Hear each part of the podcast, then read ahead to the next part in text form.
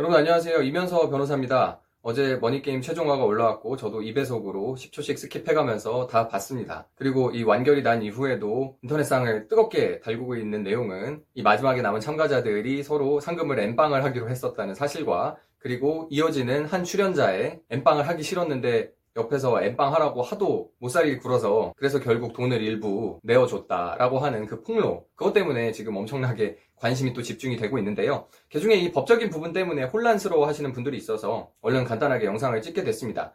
일단 가장 헷갈려 하시는 게 구두 계약은 법적인 효력이 있는가 인데요. 당연히 구두 계약은 법적인 효력이 있습니다. 구두로 약속을 하는 거는 계약 당사자들이 있고 그리고 계약의 목적이 분명하고 서로의 의사표시가 합치한다면은 당연히 계약으로서 성립이 됩니다. 그리고 그 계약이 성립이 됐다면 계약을 이행해야 될 의무도 있는 거죠. 그래서 구두 계약도 효력이 있는데 흔히 구두 계약이 효력 없다고 생각하시는 이유에는 한 세 가지 정도가 있는 것 같아요. 첫 번째로 구두 계약은 입증하기가 쉽지 않습니다. 말이야 그냥 내뱉고 없어져 버리니까 그러니까 그거를 입증하기 위해서 항상 녹취를 생활화하라. 전화 통화도 녹취를 자주 하시는 게 좋다라고 제가 권장 드리는 이유가 이 말로써 왔다 갔다 한 거는 서로 되게 분명하게 의사합치가 있었는데도 나중에 상대방이 나 모르겠어 라고 하면은 그걸 다시 꺼내가지고 입증하기가 굉장히 어렵습니다. 그래서 상대방이 인정을 하거나 아니면 내가 녹취된 내용 가지고 녹취록 등으로 입증을 하지 않으면 법정에 가서도 입증하기가 어렵기 때문에 흔히 우리가 한 약속들은 잘 안 지키게 되죠. 그래서 흔히들 구두계약은 효력이 없는 건가? 라는 착각을 하기가 쉬운데 구두계약은 효력이 있습니다. 두 번째로는 영미법 체계가 우리 법 체계랑 좀 달라서 그런데 우리가 법정 드라마, 뭐 미국 드라마, 영국 드라마 이런 걸 많이 보잖아요. 근데 거기에 보면은 구두증거 배제 법칙, 뭐 사기 방지법 이런 것들이 뭐 구체적으로 나오지 않더라도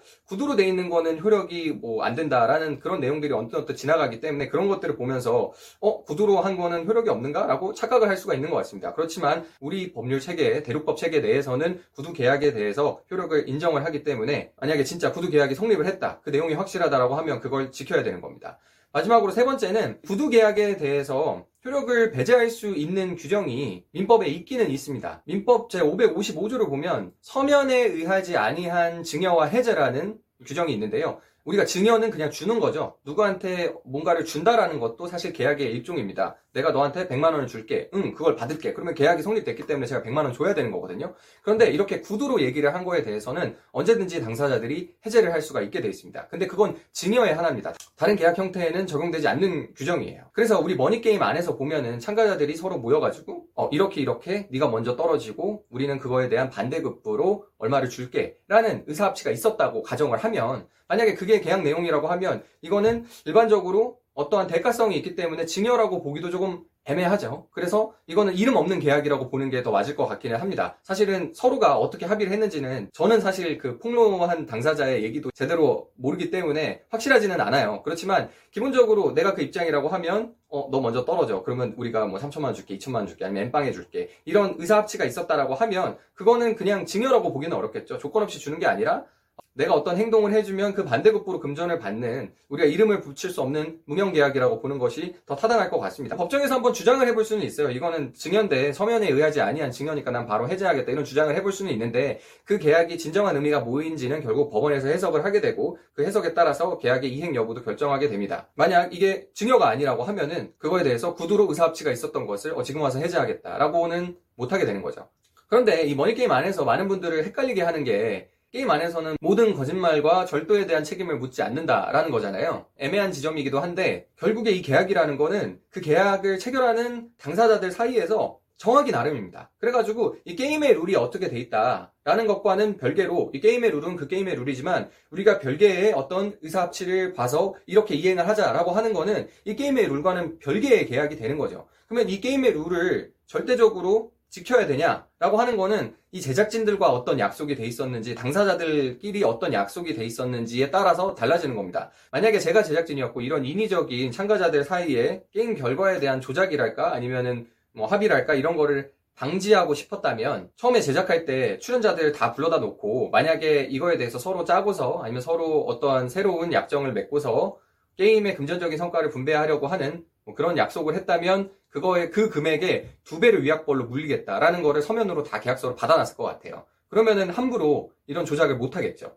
사실 제작진과 이 참가자들 사이의 약정이 어떤 건지에 따라서도 이 게임도 영향을 받을 수가 있는 건데 제가 바로 직전에 찍었던 리뷰의 내용과도 밀접한 관련이 있는 내용이긴 한데요. 아무튼 이 게임의 내용과 당사자들 사이의 이 계약 내용은 별개가 될 수 있습니다. 근데 이 게임의 룰 모두가 속여도 되고 절도에 대해서 책임도 묻지 않고 사기쳐도 되고 이 룰이 만약에 새로 참가자들끼리 체결한 그 약정 그 약속의 일부로 편입이 돼 있다라고 하면은 그러면 서로 이렇게 이렇게 하자 그러면 내가 엠빵 할게라는 약속을 했더라도 어 그건 사실은 게임의 룰에 따르면 거짓말이었어라는 주장을 할 수도 있는 거죠. 근데 생각을 해보시면 이렇게 약속을 해놓고 나중에 다툼이 생겼을 때 법정에 가서 사실은 머니 게임이라는 건 이 게임의 룰이 모두를 다 속여도 되는 거니까 우리가 여기에서 한 새로운 약속은 이 게임의 룰을 기반으로 한 거라서 이거는 효력이 없어요라고 주장을 해야 되는 겁니다. 주장을 법정에서 해야 되는 건데 과연 그것에 대해서 서로 의사합치가 새롭게 있었는데 게임의 룰이 애초에 이거였고 이 게임의 룰 자체가 계약의 내용으로 편입돼 있고 이게 계약을 이루는 일부 조건이기 때문에 거짓말을 했어도 되니까 이 계약은 무효다라고 주장을 하는 게 과연 법정에서 먹힐 수 있는 주장인지에 대해서는 저는 조금 의심이 듭니다. 근데 이거는 서로 어떻게 계약을 했는지에 따라서 진짜 판이하게 결과가 많이 달라질 수 있습니다. 그리고 또 구두로 계약을 한 거고 만약에 서면으로 계약을 하지 않았다고 하면은 그러면 서로 막 계약 내용에 대해서 다툼이 있을 수 있잖아요.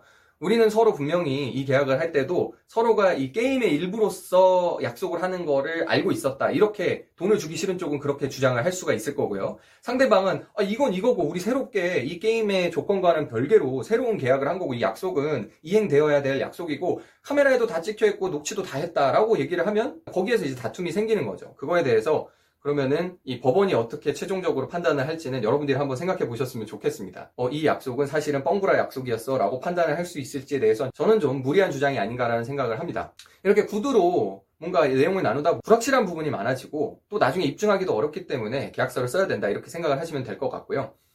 곁다리로 나온 내용 중에는 뭐 계약서 공증하면은 뭐 효력이 있고 공증하지 않으면 효력이 없다라는 착각을 할 수도 있는데 그 구두로 합의를 보건 그냥 계약서로 종이로 계약서를 쓰건 공증인가 사무소에 가서 인증을 받건 그러니까 공증을 받건 계약이 성립됐다는 것을 입증할 수만 있으면 이거에 따른 그 계약 효력의 차이는 없습니다. 다만 이 계약서를 갖고 와가지고 사서 인증까지 받게 되면은 그러면은 굉장히 강력한 추정력을 갖게 되겠죠. 계약서를 쓴다는 것도 도장을 찍거나 아니면 인증을 받거나 하는 것도 전부 다 이 계약 내용이 적혀 있는 그 문서가 진정하다라는 것을 입증하기 위한 방법이고요. 그런 것들은 민사소송법에 다 규칙이 정해져 있습니다. 근데 그런 규칙에 따라서 뭐 문서를 만들어 놓지 않는다고 해도 구두 의사 합치가 있었다, 계약이 성립이 됐다라고 하면 그 효력을 부인할 수는 없게 되는 겁니다. 그리고 공증을 받고 뭐 이런 내용이 머니게임 참가자들 사이 대화 내용에도 좀 나왔는데 보통 우리가 공증을 받는 가장 큰 이유는 이렇게 사서 인증을 해서 강한 추정력, 강한 증명력을 확보하기 위한 것도 있지만 금전 거래에 있어서 약속어음이나 금전 소비 대차 공증을 해놓으면은 법원의 판결을 받지 않고서 바로 강제 집행이 가능합니다. 상대방의 계좌를 얼린다든지 상대방의 집을 경매에 붙인다든지 이런 것들이 법원 판결 없이 바로 가능하기 때문에 뭐 약소거음이나 금전 소비 대차 같은 그러니까 금전 대여 계약 같은 그런 특수한 계약의 경우에 많이 활용이 되는 거고요. 그냥 계약서를 사서 인증을 받는다라는 게 결과 면에서는 크게 차이가 나지 않는 경우가 많은 것 같습니다. 제 경험상으로는.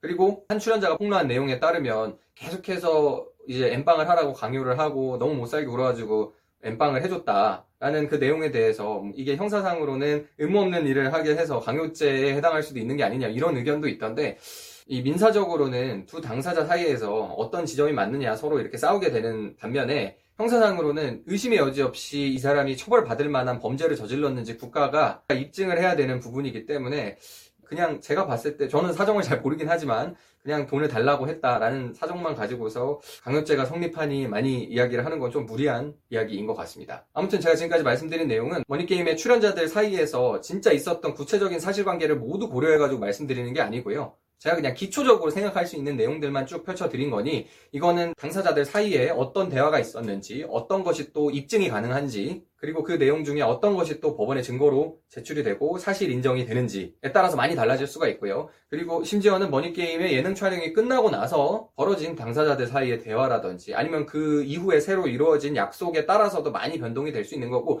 최종적인 판단은 법원이 이런 여러 가지 증거들을 다 취합해서 법적인 해석을 내려야지만 결론이 나는 거니까 우리가 지금 사건 밖에 있는 사람들이 완벽하게 사실관계를 파악하지 않고서 이해할 수 있는 거는 어느 정도 한계가 있을 수밖에 없다라는 말씀을 꼭 드리고 싶습니다. 그래서 이 영상의 교훈은 분명합니다. 여러분 구두 계약도 효력이 있고 요새는 녹음 기능이 워낙 많이 발달해 있기 때문에 함부로 지키지 못할 약속은 하지 마십시오. 뿅.